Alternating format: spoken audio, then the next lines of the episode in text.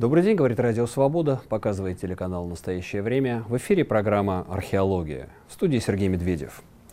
От четверти до 40% российского ВВП производится в неформальном секторе. Это мануфактуры, кустари, отходники, надомники и гаражи.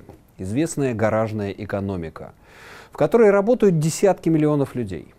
Как устроена гаражная экономика? Как она помогает населению выжить в эпоху кризиса и в условиях пандемии? Говорим об этом в нашей сегодняшней программе и в сюжете корреспондента Антона Сергеенко. Гаражи в России давно перестали быть местом хранения автотранспорта. Существует неформальный сектор экономики, так называемая гаражная. Из-за размеров страны очень сложно подсчитать объем этой сферы. По оценкам разных экспертов, теневая экономика может составлять от 20 до 40% ВВП страны. Есть зависимость и от близости к различной инфраструктуре. Например, если рядом мебельная фабрика, в гаражном производстве будет развернута деятельность по ремонту мебели. Если завод по производству автомобилей, по обслуживанию автомобилей и запчастей. Реклама у таких предприятий одна – сарафанное радио. У каждого гаражника есть своя клиентура. Успех такого бизнеса напрямую зависит от количества личных и полезных знакомств. Мотивацией для переноса или создания производства в гараже служит давление на малый бизнес, желание независимости, а иногда и самореализации. Стоит отметить, что гаражная деятельность практически незаметна для большинства обывателей. Это такая параллельная реальность. А взаимоотношения с государством определяются следующим образом. Местные власти обычно осведомлены о такой деятельности, но пока бизнес не перешагнул условный денежный порог, он мало интересен государству. А вот в случае обогащения владельца, его производство обкладывается данью, либо принудительно легализуется, либо вообще отнимается. Формальных механизмов взаимодействия с властями практически не существует. Как организована гаражная экономика, как люди обходятся без государства и чем промышляют в период пандемии и кризиса. А у нас в гостях обсудить эту тему пришел Александр Сувалко, культуролог и полевой исследователь. Добрый день, Александр. Добрый день, Сергей. А, ну, во-первых, масштабы. Вот я нахожу цифры, что чуть не 40% людей так или иначе в, в неформальном вот в этом секторе. Это так? А, мне кажется, что эти оценки вполне а, справедливые. А, тут лучше уточнить у коллег, которые ну, так, основательно этим занимаются. Но если мы посмотрим в целом на этот феномен, который имеет название у полевых исследователей как распределенный образ жизни, э, введенный прежде всего Симоном Дальчем Кордонским, то мы поймем, что, вообще-то говоря, распределенный образ жизни — это своего рода дачи, огороды, погреба. И гаражи здесь занимают э, одно из центральных мест, поскольку это место, где можно, во-первых, хранить ресурсы всевозможные материальные — так и можно проводить э, свободное время. И в условиях, э, когда у людей, может быть, нет возможностей а, да, посетить какой-нибудь ювелирный коворкинг или обратиться а, да, или арендовать какое-то кафе, то люди встречаются в гаражах, и иногда это приобретает форму таких закрытых клубов – и на этот счет, конечно, у меня есть масса совершенно удивительных примеров, как из полевого опыта, так и из личного. Ну давайте, да, вот поговорим, как и действительно в каких фо, какие формы приобретает вот эта гаражная гаражная жизнь, потому что она как бы параллельно существованию обычному, да, параллельно там государственному учету, контролю, налоговой, э, органам полиции uh-huh, и uh-huh. так далее. Это как бы такая некая изнанка жизни, которая существует совершенно свои, своим ходом. Uh, можно сказать и так, что это такое uh, параллельное общество. А, например, а, есть совершенно удивительные случаи, расскажу несколько из них, из города Дубна, а, где мы с коллегами работали, кажется, в 2016 году. И один из таких моментов, вообще почему люди идут в гаражи, это попытка заняться ну, каким-то осмысленным делом. Один из моих собеседников, наверное, самый любопытный, это бывший финансовый аналитик, который к 40 годам сумел ну, заработать себе на жизнь дальнейшую достаточно и ушел из этой сферы. И тут надо сказать, что вообще Дубна — это ну, очень ну, мощный такой концентратор креативного капитала – а, да, человеческого капитала. Мы вряд ли найдем другой, любой город на точке нашей страны, где будет э, такое же количество людей с учеными степенями, ну, с да, Наукоград и все это. Ну да, при а, Объединенном институте ядерных исследований, да, таком якорном а, учреждении. Так вот, а, мой собеседник, собственно, вышел да, из а, этого института и в 90-е зарабатывал ну, там, фармацевтикой, да, какими-то банковскими делами. А к 40 годам понял, что в детстве он что-то не докрутил, да, вот, э, какие-то свои увлечения авиамоделированием, и увлекся ламповыми усилителями. Это ну, совершенно неординарный, на мой взгляд, пример. И он делает их не на продажу, что самое интересное, а для своего удовольствия. Да, теплый ламповый звук. Да, теплый ламповый звук. А, Но он коммерчески успешен? Нет, он это делает только для себя и для друзей. А, то есть только, только да, для друзей. Да. К сожалению, он не дал сфотографировать это место, mm-hmm. да, вот саму эту локацию, но она совершенно удивительная. Второй пример а, в этом смысле тоже, мне кажется, очень показательный, и он характеризует а, в целом такой компенсаторный характер а, современной культуры, и в Дубне люди удивительным образом очень тонко чувствуют э, такую вещь, как э, ускорение настоящего. Да, все больше вещей, которые очень быстро становятся реликтами. Да, вот там сотовые телефоны Ускорение обновляются. вещи, да-да-да, об этом не раз доводилось говорить. Все меньше цикл жизни каждой да. вещи, потому что рынок заставляет нас покупать новое. Один из энтузиастов э, открыл э, музей лодочных э, моторов. Э, это в гараже. Это, конечно же, музей частный, он не входит ни в какие государственные реестры. И самое интересное — это его мотивация, потому что он ориентировался на передачу опыта и понимания работы с этой техникой для, молодых, ну, для молодого поколения. А, это совершенно ну, такой неординарный тоже пример, а, потому что ну, сегодня мы живем в мире, где вот эта техника, лодочные моторы, да, там иностранные, очень быстро работают, включаются, а у него есть лодочные моторы 60-х годов, mm-hmm, да, mm-hmm. которые достались ему наверняка, может быть, там, от какой-нибудь советской распределительной системы. А, потом начали помогать ему друзья и так далее. То есть э, гараж еще и помимо такого пространства, которое позволяет э, преодолеть вот это отчуждение, э, гараж еще и становится пространством, где, которое можно превратить в музей. А в той же Дубне есть еще один пример, третий. А он как раз вот и связан а, да, с этим распределенным образом жизни, поскольку Дубна да, находится неподалеку от реки, да, угу. то там огромную роль играют э, лодочные гаражи, э, э, где люди, помимо того, что они хранят да, свою, опять же, э, специализированную технику. Эйлинги, эйлинги красиво да, выражаясь. Совершенно да, верно. Да. Они еще и встречаются с друзьями, устраивают пикники. Там целая комьюнити выросла, и оно как раз стоит на воде э, за счет э, ну, такого, видимо, винтового фундамента. То есть это своего рода такое гаражное гражданское общество, которое параллельное гражданское общество, которое, ну, в том числе, естественно, имеет и экономическое измерение. А, конечно, эти гаражи — это собственность, да, это собственность, которая стоит, я думаю, вот Александр Павлов, если к нам подключится, mm. он э, сориентирует. Это, это, ну, это довольно серьезные, я уверен, деньги, учитывая, что у нас в последнее время в целом водные виды спорта, как яхтинг э, да, и любительский яхтинг, тоже набирает а, большую популярность. И это, как я понимаю, юридически такая достаточно серая зона, потому что официально как бы в ГСК нельзя заниматься экономической деятельностью, да, но пойди докажи. Типа я делаю для себя, э, да, я делаю там для, для друзей там женщины каких-нибудь, где-то его одного из ваших коллег я читал, там, я не знаю, mm-hmm. фасует и червей и опарышей, да, а что он, я для, му, для мужа, для рыбалки червяков готовлю. Ну да, тут в этом смысле э, проследить э, эти механизмы э, довольно сложно.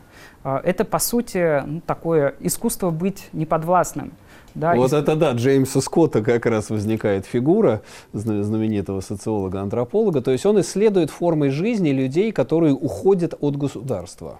Совершенно верно. И э, эти формы, на самом деле, в некоторых случаях, э, да, эти формы могут э, приобретать и такой характер, да, в какие-то кризисные моменты, когда государство, наоборот, стимулирует такую активность, да, потому что, mm-hmm. э, ну, например, не может поддерживать да, какие-то свои социальные обязательства. И в этом, в принципе, ну, нет ничего страшного. Это ну, один из, э, одна из возможностей эти риски, да, риски какого-нибудь голода, не дай бог, э, да, предотвратить. Вот это да, одна из вещей, которые хотели обсудить, что государство, оно, в общем, как бы, так сказать, прикрывает глаза на всю эту огромную, а ведь действительно цифры гигантские. Я когда читаю каждый раз, это десятки миллионов людей. Голодец даже официально признавала, uh-huh. что 30 миллионов людей. Uh-huh. А если Кордонского посмотреть, это то, что он пишет, там чуть не 100 миллионов людей занято вот в этих вот таких вот параформальных э, видах деятельности и отходничества и все такое. Но государство вот как бы оно не замечает эту параллельную жизнь, находящуюся рядом с официальной экономикой. А, ну, мне кажется, что сейчас все-таки мы видим, что государство обращает на это внимание и там, не знаю, программы по а, тому, чтобы люди становились самозанятыми, да, пытаются это, этот процесс легализовать. А, суще... Сделал самозанятость, показал нулевой, как нулевую отчетность, как, как это все у нас. А может быть, э, мне кажется, это, конечно же, вопрос времени, учитывая, что э, мы сами не очень хорошо себе представляем, э, какие данные о нас есть у банков, да, вот да, так, так называемый феномен черного ящика, угу, угу. Да, и э, вот ну, эти, да, скоринговые агентства, рейтинговые, вот эти все, да, кредитные, верно. кредитные истории. Это вопрос просто ближайших лет, когда эти механизмы, мне кажется, тоже будут подключены, чтобы измерять э, реальные доходы граждан, да, то есть, э, опять же, вот эта идея э, Кордонского, да. что есть в реальности, а есть на самом деле. Ну, да. И как раз вот эти переводы банковские, которые мы совершаем, да, за возможные какие-то минимальные услуги, они будут все больше и больше становиться прозрачными. Отслеживаться, да, прозрачными. И, видимо, покупки, да, если человек показывает нулевые балансы везде, а потом вдруг идет и покупает там автомобиль за 5 миллионов. Э, видимо, так сказать, с этой точки зрения будет как бы презумпция виновности, что он должен доказывать источники дохода. Вполне вероятно, да. Как сегодня обстоит дело, например, с покупкой дорогих ювелирных украшений. А, уже, да? Ну, конечно. То есть нужно доказывать верно. источники и источники дохода. А, ну, необходимо, насколько я знаю, указать, э, да, вот свои данные, вроде ИНН. Mm. А, понятно. Давайте все-таки посмотрим, интересно, вот эти вот локализации э, вот этой вот неформальной экономики. Значит, гаражи, одна вещь, да. лодочные эллинги гаражи. Да. Третье, вы говорите, дача, огород, погреб. Дача, огород, погреб, совершенно Это верно. для себя, для семейного потребления, или в том числе есть как бы и масштабируемые истории, а... когда люди выращивают на рынок? А, Или крупно, вы знаете, вот э, по, по поводу рыночных вещей а, и, и вырастания в агрохолдинге, у меня есть только один такой пример из личной э, биографии. А, одна моя э, приятельница, которая училась со мной в лицее, э, ее родители сделали огромный бизнес на а, огурцах угу. в Кировской области. Ага. В парниках? А, нет, они как раз... В открытом грунте в Кировской как, области? Как, какая-то хитрая система еще и связанная была, по-моему, с бочками. Да, вот, то есть ага. это с солениями. А, ага. Вообще это же огромная такая богатейшая культура, о которой, кстати говоря, э, Бурдье да, в своей работе «Развлечения», которая у нас, к сожалению, еще полностью на русский язык не переведена, довольно любопытно пишет о том, что, вообще-то говоря, вот эти заготовки это, это аристократическая практика, потому что ага. этому вас э, должны научить э, родители, э, да, и вы заботливо, да, вы уделяете этому свободное время, да, потому что это банка, да, с какой-то там тесемочкой, да, с какой-то надписью. А, это то, что вы можете передать самым близким. То есть здесь еще важен а, вот этот вот рецепрокный а, фактор, фактор обмена. того, что вы делитесь. Ну да, вообще вспомнить русское помещичье, да, вот это вот все эти, посмотреть, как помещики, у них, у этих помещицы забасены, припасены эти баночки, варенье, соленье, да, это не то, что такая народная, а именно такая помещичья история из литературы XIX века. И сегодня мы видим, что люди... Эта практика, она никуда не уходит. А, я помню, как а, в начале, а, кажется, сентября по сети, по Фейсбуку ходила такая картинка «Боже, хватит уже давать мамины кабачки всем, да, и так уже холодильники завалены». Ага. Ну, ага. ну да. И ну, в России это, кроме того, накладывается на местную традицию, что, видимо, очень сильна традиция сушения грибов, да, там, э, квашения вот этих все. И это вот эта параллельная экономика, она очень сильно работает. Я помню с одним из ваших коллег, не помню, с кем обсуждали, вот э, когда там мы обсуждали культуру придорожной торговли вот этими угу, вот соленьями угу. и квашениями, часто там ездя по России, там Я то думаю, и дело покупаю. Куриным как раз. Возможно, да, угу. пару лет назад. И были цифры, что там 500 тысяч рублей в месяц люди поднимают, вот, ну, в сезон, да, да когда, угу. когда они продают вот эти вот соленья. А в Республике Карелия, э, где тоже там как-то проводили ряд исследований, а, наткнулся, ну, совершенно такое любопытное, смачное понятие а, «горбатый бизнес». Он как раз касается сбора грибов, ягод. И, конечно же, в Карелии особым спросом пользуется морожка – которую, по словам местных жителей, а, туристы за сезон ну, попросту сметают молниеносно. А, это ну, тоже довольно любопытно. То есть вся морожка, которую вы собрали, если вы этим занимаетесь, она полностью уходит э, на сбыт. Ну, плюс охота, наверное, не только собирательство, но и охота, бортничество, в том числе, наверное, незаконная, браконьерская охота. Вот я э, часто езжу по дороге М9, э, которая туда идет на Псков, на Ригу. Э, такие глухие места, там вообще деревни, там бывает там 100 километров без жилья проезжаешь. Mm-hmm. И там к обочине постоянно люди всякие какие-то такие топорно сделанные одежды выносят. Какие-то малахаи, вот эти вот шапки, торбаса. Угу. Из, видно, что как бы люди просто живут в лесу и выносят из леса вот эти вот такой 16 век. Вот, едешь, как будто такая дыра во времени. Э, вполне вероятно, э, по моим данным, э, например, до ковида та же Кировская область, поскольку есть две области, где вообще есть э, институт, э, который готовит э, людей, которые занимаются охотхозяйством, это mm-hmm. Иркутск и Киров. Так вот, например, в Кировской области до 700 человек до пандемии иностранцев приезжало поохотиться официально. Mm-hmm. И это одно из ярких таких туристических направлений, хотя, казалось бы, ну, многие, я думаю, про Кировскую область да, об этом и не думали, что там... Ну, то есть люди, да, люди, люди сидят на ресурсе. Хорошо, продолжим наш разговор через мгновение. Напомню, что говорим мы о гаражной экономике, говорим с Александром Сувалко и вернемся через минутку.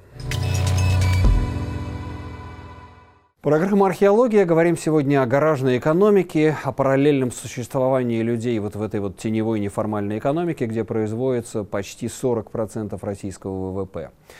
Какие формы принимает эта жизнь? Что она значит для российского социума? Рассуждает директор Института исследований культуры Высшей школы экономики Виталий Куренной. Гаражи, вы знаете, так сказать, ну, во-первых, они появляются у нас э, все-таки достаточно поздно по мере автомобилизации страны, то есть 60-х годов. Да, так сказать, вот активное такое гибридное использование, то есть не по назначению, понятно, это в основном в постсоветское время. Ну, в советское время вообще заниматься какой бы то ни было предпринимательской деятельностью было нельзя, но уже в советское время эти пространства выступали э, такой формой как бы маш, ну, клубов, да, так сказать, мужских. То есть люди туда приходили, это важное досуговое пространство для мужской культуры, да, так сказать, как бы это важное отношение, связи и прочее. В гаражах есть все. Ну, то есть гаражи – это жилье, а гаражи – это, собственно говоря, клубы, гаражи – это музыка, а гаражи – это производство, гаражи – это музеи и, ну, вот, в общем, все, что хотите. Так сказать, как бы гаражи бывают чрезвычайно сложными, можно при желании насчитать гаражи ну, в 4-5 уровней, да, так сказать, по высоте. То есть там парочка уровней, а может быть и три наверх, и еще вниз. Есть региональная специфика. Региональная специфика, она такова, что ну, например, на юге, да, так сказать, как бы, ну, вот в, в какой-нибудь Анапе, гаражи это, это серьезно, ну, такая часть, часть гостиничного сектора, да, по сути говоря. То есть они переоборудуются и вот так используются. В, э, что, что касается размера города, ну, для там, малых городов, ну, это такая существенная, интересная штука. В крупных городах, вот в особенности в Москве, а, да, так сказать, как бы, ну, люди что ли меньше привязаны к гаражам, потому что, ну, они, а, а, эти города просто богаче. Вот, вот такая вот вещь. Да, теперь что касается как бы места. Вот, вот сам гараж, в чем его особенности, почему они так востребованы у нас, вот, в том числе как пространство экономической деятельности. Потому что ну, Советский Союз, так сказать, у нас пространственные пространственная инфраструктура – это какие-то огромные заводы. То есть, если вы хотите стартануть какое-нибудь предприятие, да, так сказать, как бы, э, и, и для вас как бы ну, нужно помещение, то если вы пойдете, э, значит, как бы в, в, на производственную инфраструктуру подыскать, это будет что-то гигантское. Да, и вы не справитесь там ни с коммуналкой, ни с чем, да, так сказать, ни с арендой и прочее. Поэтому гараж проще всего. Ну, то есть он маленький, вам многие гаражи отапливаются, там есть электричество, так сказать, как бы, ну, и они как-то интегрированы во все эти необходимые инфраструктуры. Это был Виталий Куриной в разговоре с нашим корреспондентом Антоном Сергеенко. А к нам подключается по Зуму Александр Павлов, эксперт фонда «Хамовники». Добрый день. Добрый день. Ну, вы знаете, да, я хотел э, теоретически здесь зайти. У нас уже в разговоре с Александром Сувалко возникла, естественно, фигура Джеймса Скотта. Вот эта «Жизнь вне государства». А, это можно ли вот, вот эту всю нашу гаражную экономику, неформальную экономику, шесть соток, э, охоту, собирательство, бортничество, все эти гаражные промыслы, тоже отнести к, к вот этим формам жизни по скотту, вне государственном? Отчасти да, можно, но тут есть два аспекта. Первый аспект – это, соответственно, вынужденность, а второй аспект – это идеологический, идеологический уход в гаражи там, и так далее. Именно для того, чтобы быть подальше от государства. Уж по скотту, не по скотту, как бы это дело тут второе. Вот. Если говорить про первый аспект, то что такое гараж, по большому счету? Это самая дешевая недвижимость, которую можно использовать для какого-то производства или для собственного какого-то дела. То есть и не более того. Вот. Если говорить про принципиальные какие-то идеологические вещи, то есть уход от государства, ну, в гаражах-то особо сейчас уже и не спрячешься. Ну вот. Гаражная амнистия, регистрация и так далее. Вот. Если говорить про охоту и собирательство, ну, это в основном вынужденные практики на самом деле. И никакой мифологемы относительно ухода от государства, я от таких людей в прямом смысле, прям, чтобы явно это высказывалось, ни разу не слышал. А идеологически много людей, которые именно идеологически хотят именно жить своим трудом и не быть как бы зарегистрированными, официально оформленными? Здесь вопрос регистрации совершенно вторичный. То есть вокруг него как бы разговор шел с Александром, я слышал, но он здесь как бы совершенно не играет принципиальной роли, по большому счету. Какой здесь момент относительно, то есть принципиальности ухода? Это, люди должны же это осознавать, отрефлексировать. А вот людей, которые бы это осознавали, отрефлексировали, сказали бы, я ушел в гараж сидеть в гараже, потому что хочу быть подальше от государства, я не встречал. Ну, задача рефлексии, задача исследователей и наблюдателей, собственно, мы можем так сказать, люди могут и не формулировать это для себя. А э, это э, вообще имеет общенациональное экономическое значение вот, э, в структуре российской экономики? Э, то есть это изучается только антропологически, социологически, или мы действительно могут экономисты на это ссылаться как на некий, так сказать, большой резерв российской экономики? Но экономисты пытались на это ссылаться, и я даже пытался делать оценки. Вот. В денежном выражении, собственно, обороты и всего прочего. Это был 2016 год. Дело в том, что ситуация с тех пор сильно достаточно поменялась, и явление, оно уже в таком процветающем виде не существует, как существовало 4-5 лет назад. Вот.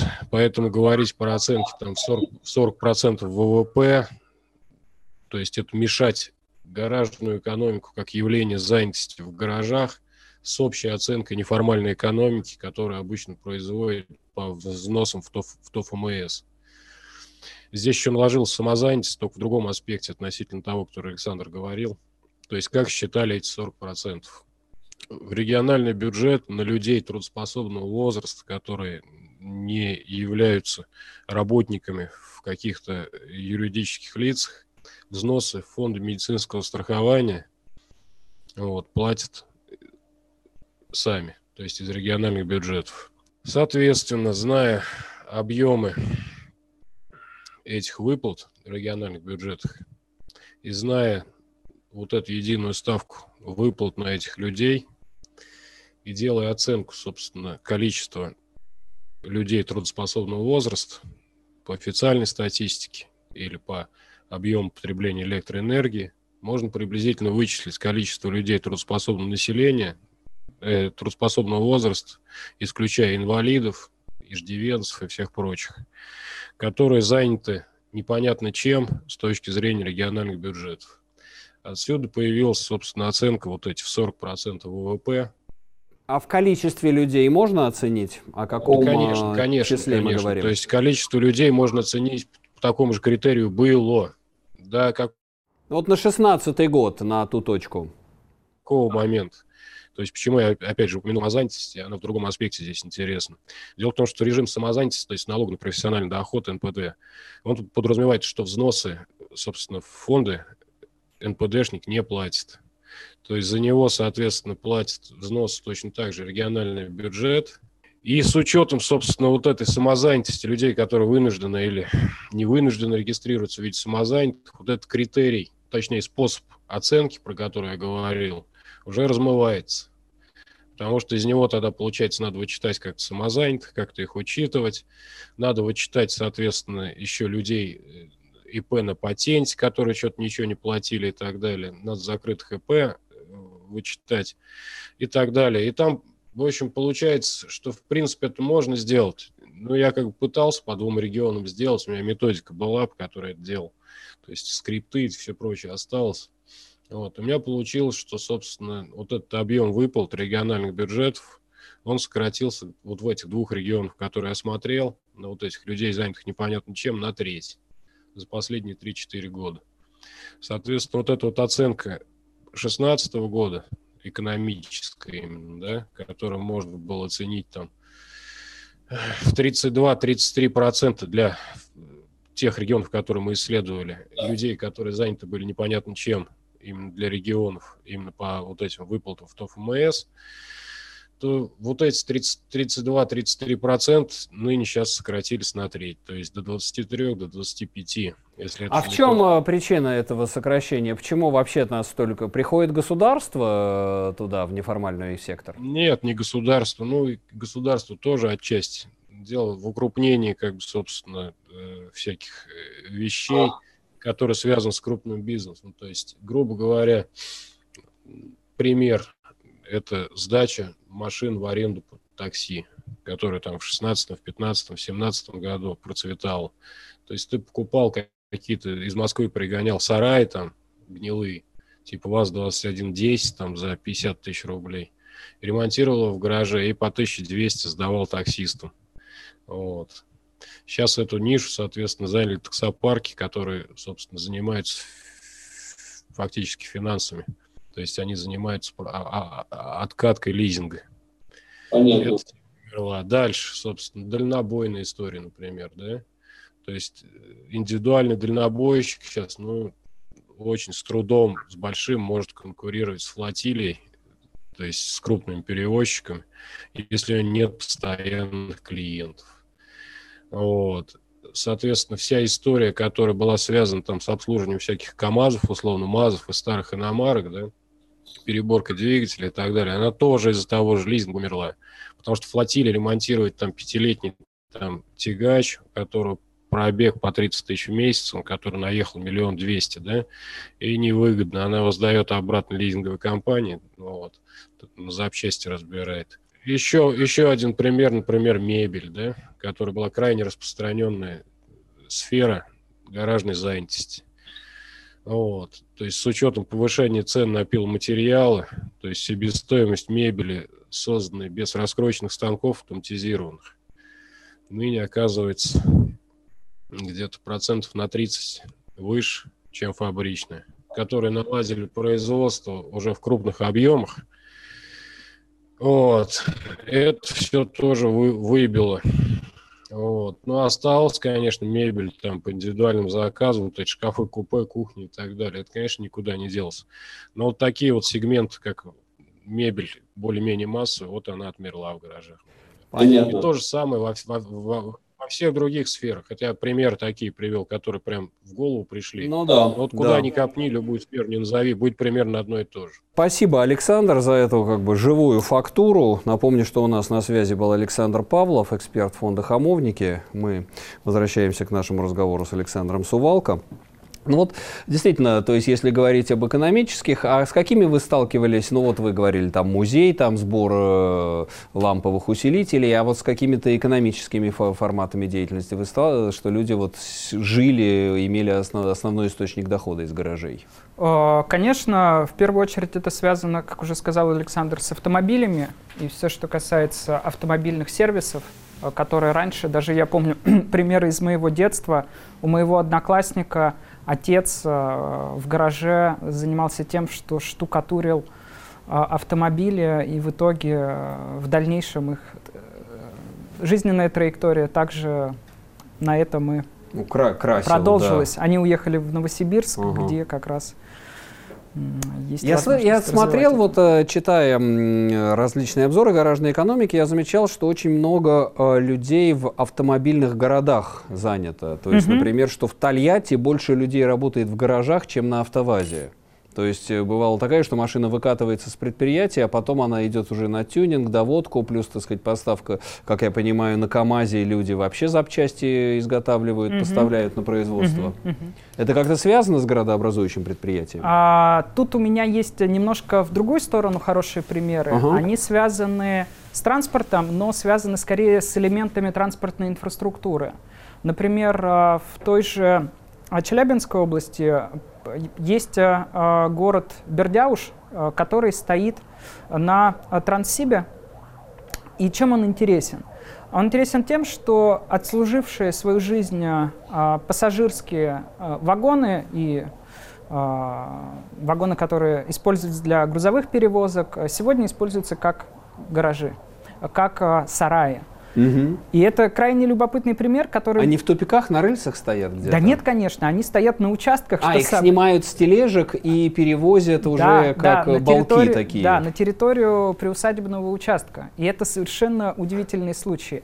Есть еще а, один такой пример. И что, выносят, выносят перегородки, и получается такие просто железные ангары?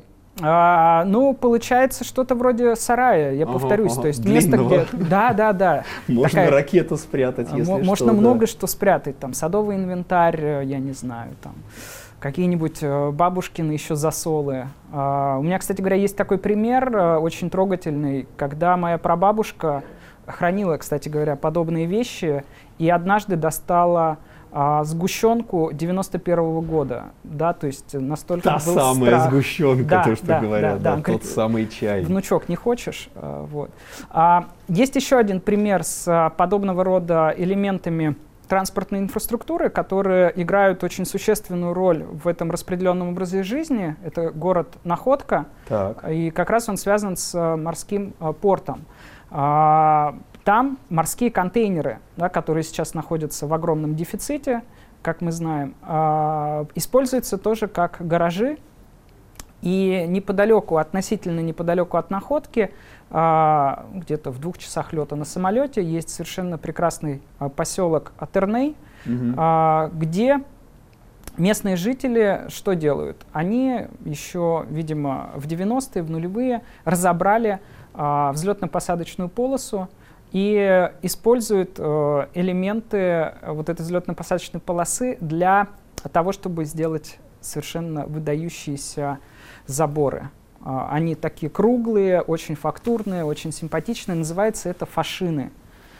А, а из чего взлетная? Она из бетонных... Мета металлические такие э, ага. конструкции. Но, кстати говоря, аэропорт, к счастью, до сих пор действует. И... Подождите, они разобрали действующие взлетно-посадочные полосы? А, это очень хороший вопрос. Настолько глубоко и конкретно людей, которые это Такой делали, не изучал. Вспоминается чеховский злоумышленник. Угу. А вообще очень много историй доводится слушать об этих охотниках за черметом. Вообще и за цвет, вернее, скорее не за черметом, за цветметом. Угу. То есть угу вот это вот, э, там вот я читаю там телеграм-канал Павла Пряникова, да, да, да, например, да, да. он каждый день вот это рассказывает, люди тащат совершенно, ну уж понятно, там эти люки, крышки канализационных люков. Это ведь тоже вид такой как бы охоты и собирательства. Конечно, конечно. В постиндустриальном обществе. Это напоминает нам, э, да, какие-нибудь компьютерные игры, э, да, там Half-Life или Postal, да, в духе такого постапокалипсиса. А, но сегодня действительно есть люди, которые этим живут, и, кстати говоря, тот же Павел Пряников приводит интересные цифры, что на этом металле можно существовать еще долгие годы, на советском металле. Ну да, потому что я думаю, что вообще пространство советское, это превратилось фактически да, в полезное ископаемое. Оно настолько нашпиговано металлом, у нас была такая мощная металлическая эпоха, да, под руководством да, товарища Сталина, опять-таки, да, псевдоним, не случайен его uh-huh, к вот uh-huh. этой советской модернизации. Uh-huh. И да, гвозди бы делать из этих людей. То есть у нас была эпоха железных людей и железных э, машин. И она вся похоронена в нашем пространстве, и люди просто добывают это железо. И вот как раз, да, добычей железа можно еще долго жить. Кстати говоря, тут есть очень любопытный пример. А, мы тут с коллегами как-то э, во время отпуска путешествовали по а, Республике Карелия. А, и там на одной из таких лодочных станций один из местных жителей а, обнаружил гвоздь и сказал, что это делал еще его прадед. А, и что любопытно, тут вот можно переместиться, наверное, в сторону такой, опять же, э, инфраструктуры водной, угу. даже морской, приморской. Она касается быта поморов и такое понятие, как таня. А, это, с одной стороны, это такой прибрежный участок, где есть место, где можно хранить uh рыболовные снасти, а, можно было ловить, ловить рыбу неводом и, делать, ну, и разделывать ее.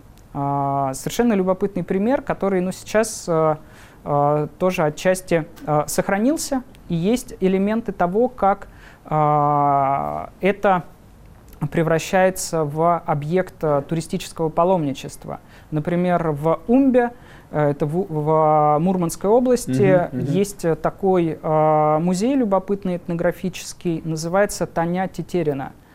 И там, судя по всему, к сожалению, до туда еще не добрался, э, во-первых, можно остановиться, пожить, такой экологический туризм, ну и посмотреть на экспозицию быта э, поморов. Да, конечно же, это такой бриколаж, собранный из разных э, элементов туристической инфраструктуры, но она крайне любопытная.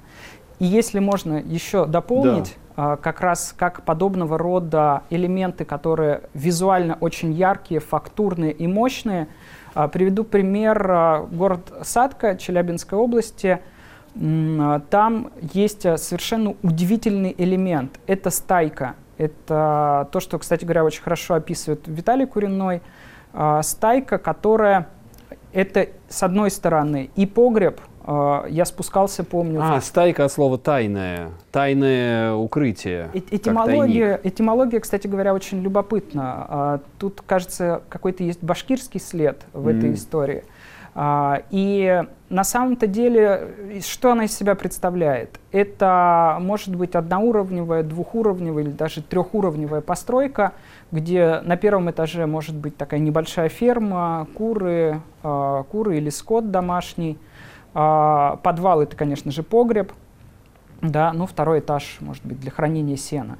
Угу. И э, в Садке ну, совершенно э, любопытным образом решили поступить. То есть, с одной стороны, поскольку стайки находятся в самом центре города, а этот город довольно активно развивается и занимается благоустройством, то эти элементы стараются ну, от них э, постепенно избавляться. Конечно, люди э, да, тоже уходят со временем, к сожалению, да, которые владели этими стайками.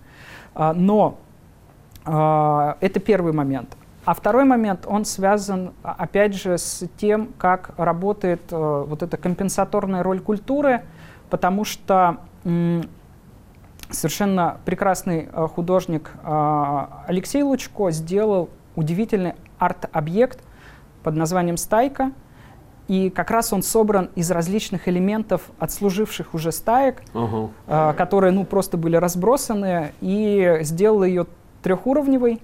И эта стайка сегодня является ну, таким тоже а, ярким объектом визуальной культуры, который все фотографируют, публикуют. И, кстати говоря, она выиграла множество премий, а, включая одну, ну, самую главную премию по деревянной архитектуре «Архивуд». Архивуд, да, да. Понятно. Продолжим наш разговор о распределенном образе жизни, о неформальной экономике через мгновение. Программа «Археология». Говорим сегодня о гаражной экономике, если шире, о неформальной экономике, о распределенном образе жизни, о том, как люди уходят от государства, живут собственным промыслом, собственным делом. Рассуждает об этом архитектурный критик Григорий Ревзин в разговоре с Антоном Сергеенко.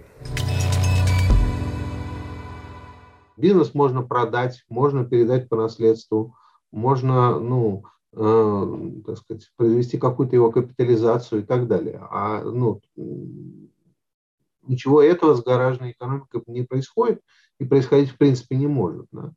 А, значит, поэтому это не бизнес. Это постиндустриальный промысл. На самом деле, э, когда мы смотрим на российскую вот, гаражную экономику в самом ее начале, то есть, ну вот, собственно, 90-х годов, а, начала 90-х годов. Ну, с 92 -го года у нас, так сказать, легализовано а, такое частное предпринимательство, да, значит, э, то там тоже они в основном, чем они, с чего они начали? Они собирали компьютеры. Потом у нас начались массовые, а, так сказать, э, завоз компьютеров, вот, ну и большие компьютерные фирмы, которые уже здесь начали все это делать, стало невыгодно из комплектующих здесь, так сказать, что-то такое делать.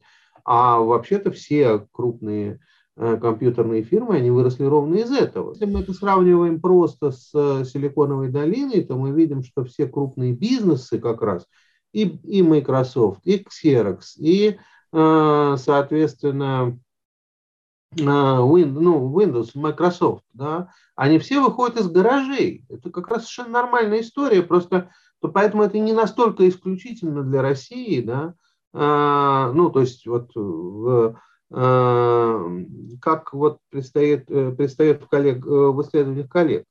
Другое дело, что у нас как бы они, ну, как сказать, в, в гаражах зарождаются, но как-то не очень из них выходят. Вот мы можем сказать, что в, про Apple, что он вышел из гаражей и довольно быстро, и Xerox довольно быстро вышел, а у нас кто там, как бы, ну, нельзя сказать, что мы знаем фирмы, которые вот родились из именно гаражной экономики. Важнее даже не то, что рядом нет другого гаража, это не гаражный кооператив, а тем более, что часто это не их дом.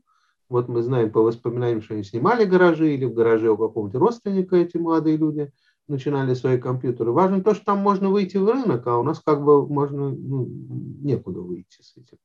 Вот, э, то есть э, э, это никогда не переходило в легальное поле, то, что у нас происходит в гаражной экономике, она вообще очень боится общения с государством. И, так сказать, ну вот то, что можно было бы оформлять через патенты, через продажи, через открытие фирм, ну то есть всю систему легализации банковская и так далее, она не работает в а отношении нашей гаражной экономики. Это был Григорий Ревзин. В разговоре с Антоном Сергеенко мы возвращаемся к нашему разговору с Александром Сувалко. Александр, ну вот, э, так сказать, если э, Ревзин, так сказать, задает такой как бы архитектурно-пространственный э, тон этой дискуссии. Действительно, ведь говорится распределенный образ жизни, uh-huh. децентрализованные мануфактуры, распределенные uh-huh. мануфактуры. Это как-то меняет модели расселения? Вообще вот вся та экономика, которую вы описываете, она ведь не... Э, Ну, хотя нет, в мегаполисах тоже. В Москве же эти гаражи у МГУ знаменитые были. А, вот это э, ГСК «Наука». Угу. А, вот. Но, но в целом это а, такая история малых городов, история деревень. А, мне кажется, что это, конечно же, э, элемент э, городской, а, связанный с городской культурой во многом, потому что и мы особенно остро это почувствовали в ковид, когда люди на самом деле опять возник спрос на дачи, на загородные дома, то, что, казалось бы, уже падало, да, ну, падал mm-hmm. спрос на эти вещи – опять да, появилась заинтересованность в том, чтобы жить за городом. Да. А, наоборот, город а, становится таким, что ли, а, да, там, если цитировать Ницше, чем-то таким злым, мрачным, угу. с, э, смрадным, да. откуда надо бежать. А, в этом смысле, конечно же, дачи приобретают ну, совершенно новую. То есть гаражная экономика и распределенная мануфактура это все-таки вот при, э, принцип децентрализации. А, конечно, это принцип децентрализации и попытки, на мой взгляд, компенсировать те, а, да, вот те условия пребывания в большом городе, которые, я не знаю, описывал Зиммель да, в своей работе «Большие города и духовная жизнь», да, когда мы ну, попросту пребываем в непрерывном стрессе. Ну, собственно, да, тот большой город, который сложился во второй половине XIX века, который мы видим там по романам Достоевского, Бальзака, Диккенса, вот, и от которого человек бежит на природу и к собственному занятию. А вот интересный вопрос. А, а, вообще социально, наверное, я думаю, почему государство так активно не заходит туда? Это же очень большой амортизатор социальный. Это гигантская подушка, которая э, позволяет России, э, собственно, выживать и э, достаточно э, спокойно смотреть на возможные кризисы. Конечно, эти кризисы могут, э, да, ну, надеюсь, что мы с ними не столкнемся в ближайшее время, э, иметь э, как характер ну, такой массовый, так и персональный, э, да, на уровне отдельного человека. Например, нам встречались информанты, которые э, использовали гараж как единственное место для жизни. По сути, он становился квартирой. И как раз э, в шестнадцатом году у нас был удивительный информант, который рассказал, что ушел из дома, потому что его жена привела домой тещу, он не смог э, с ними жить, и он просто молча собрал вещи, уехал uh, в гараж, uh, сын ему помог перевести что-то. И, по сути, чем он занимается? У него идеальная чистота в гараже, в его однокомнатной, можно сказать, квартире. Передвигается он на автомобиле, занимается частным извозом и какие-то бытовые вопросы решает, опять же, с помощью друзей, и видно, что у него вокруг этого гаража сложилось какое-то развитое комьюнити. Mm-hmm. Это, вот это, кстати говоря, вообще довольно любопытная история, потому что, с одной стороны, можно говорить о том, что это такие э, публичное пространство для своих, да. Э, да, которые, куда имеют доступ люди, у которых есть какие-то явки и пароли. И у меня есть один пример э, из города Кирова, где мы с моими товарищами э, в студенчестве отмечали как-то Новый год, э, и 1 января родители одной из наших подруг э, пригласили к себе в гараж. Мы жарили шашлыки, у них огромная инфраструктура, угу. э, и, из, из, из, кстати говоря, из погреба постоянно доставались какие-то мыслимые и немыслимые закуски. Оказалось, что вокруг нас множество людей, которые проводят свободное время подобным образом. То есть, э, в принципе, у нас же, в отличие, например, от Германии, где есть, э, например, э, парки, где да. можно ну, грилить, как они это называются. Да, да, готовые стоят грили, да, ну, много где, да. Да, у нас таких пространств, ну, по крайней мере, в Москве они есть, конечно, но их все равно не так много. Люди, конечно же, спасаются гаражами. И, кстати говоря, если продолжать вот этот пример с распределенным образом жизни в, за рубежом, то в Германии по крайней мере, даже вольно-невольно, когда путешествуешь э, на поезде, то наблюдаешь, насколько люди дорожат даже тем маленьким клочком земли, который у них есть. Там есть, да, эти огородики маленькие. Я во многих западных странах видел, и в Голландии, и в Финляндии, и, так сказать, там буквально не, не то, что 6 соток наш, там по одной сотке у человека, да, стоит такой-то маленький павильончик какой-то, и там прям возделан каждый сантиметр. Совершенно верно. А, а, возделывай свой сад, а, буквально. Да. И эти площади, они довольно смешные. Вот я смотрел в окно из вашей замечательной студии, видел ну, просто размер автобусной остановки. И там, кстати говоря, довольно жесткие правила в Германии. Например, на этих участках нельзя оставаться на ночь. Угу. Ну, то есть, э, но это все-таки такая психологическая, скорее, история, психологическая разгрузка. А в смысле вовлечения стольких миллионов людей и большой части, вот как рассказывает э, Александр Павлов, э, ВВП, это чисто российское. А это уникально российское явление. Я вот, кстати, уточню, я вспоминаю Эрнандо де Сото, его знаменитая книга «Иной путь» и исследование вот этой вот неформальной экономики в Венесуэле, э, в Перу. Э, так что это все-таки уникально или не уникально российское? Мне кажется, что как раз э, в странах Латинской Америки такие вещи ну, э, должны иметь э, свое распространение.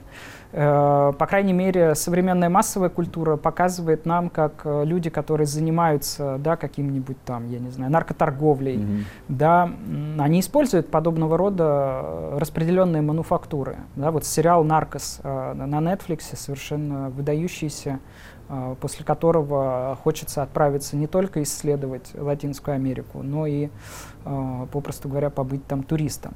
А в Иране я, честно говоря, ну, например, из таких, если говорить, э, стран, в которых мы редко бываем, ничего подобного не видел. В Узбекистане, кстати говоря, видел, но там другой феномен. Это называется махаля, да, и она связана, это кварталы городские. Это, да, такие, она связана да. с кварталами. Э, ну, не только городские, но и сельские, там просто кинжалы. Вот, кстати говоря, что касается народных художественных угу. промыслов, э, керамики, изготовления каких-то платков, э, там это развито просто фантастически. В Китае, похоже, есть и вот эти хутонги, кварталы китайские. Вот я подумал, что они похожи на вот эти узбекскую махалю, форма гражданского общества такая.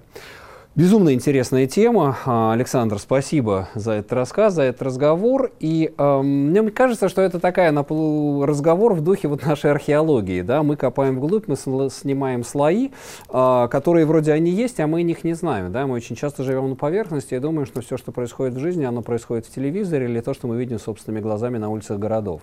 А на деле буквально рядом с нами существует огромный пласт параллельной жизни, параллельной реальности, э, благодаря которой десятки десятки миллионов людей выживают, имеют доход. Мы еще даже не поговорили о, э, так сказать, неформальной занятости городской, о всех этих репетиторах, нянях и прочих э, э, занятых, самозанятых людях.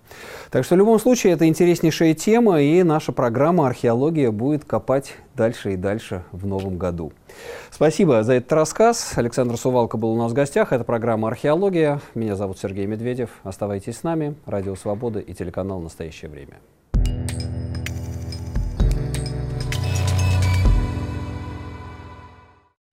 Выпуски новостей «Радио Свобода» в начале каждого часа.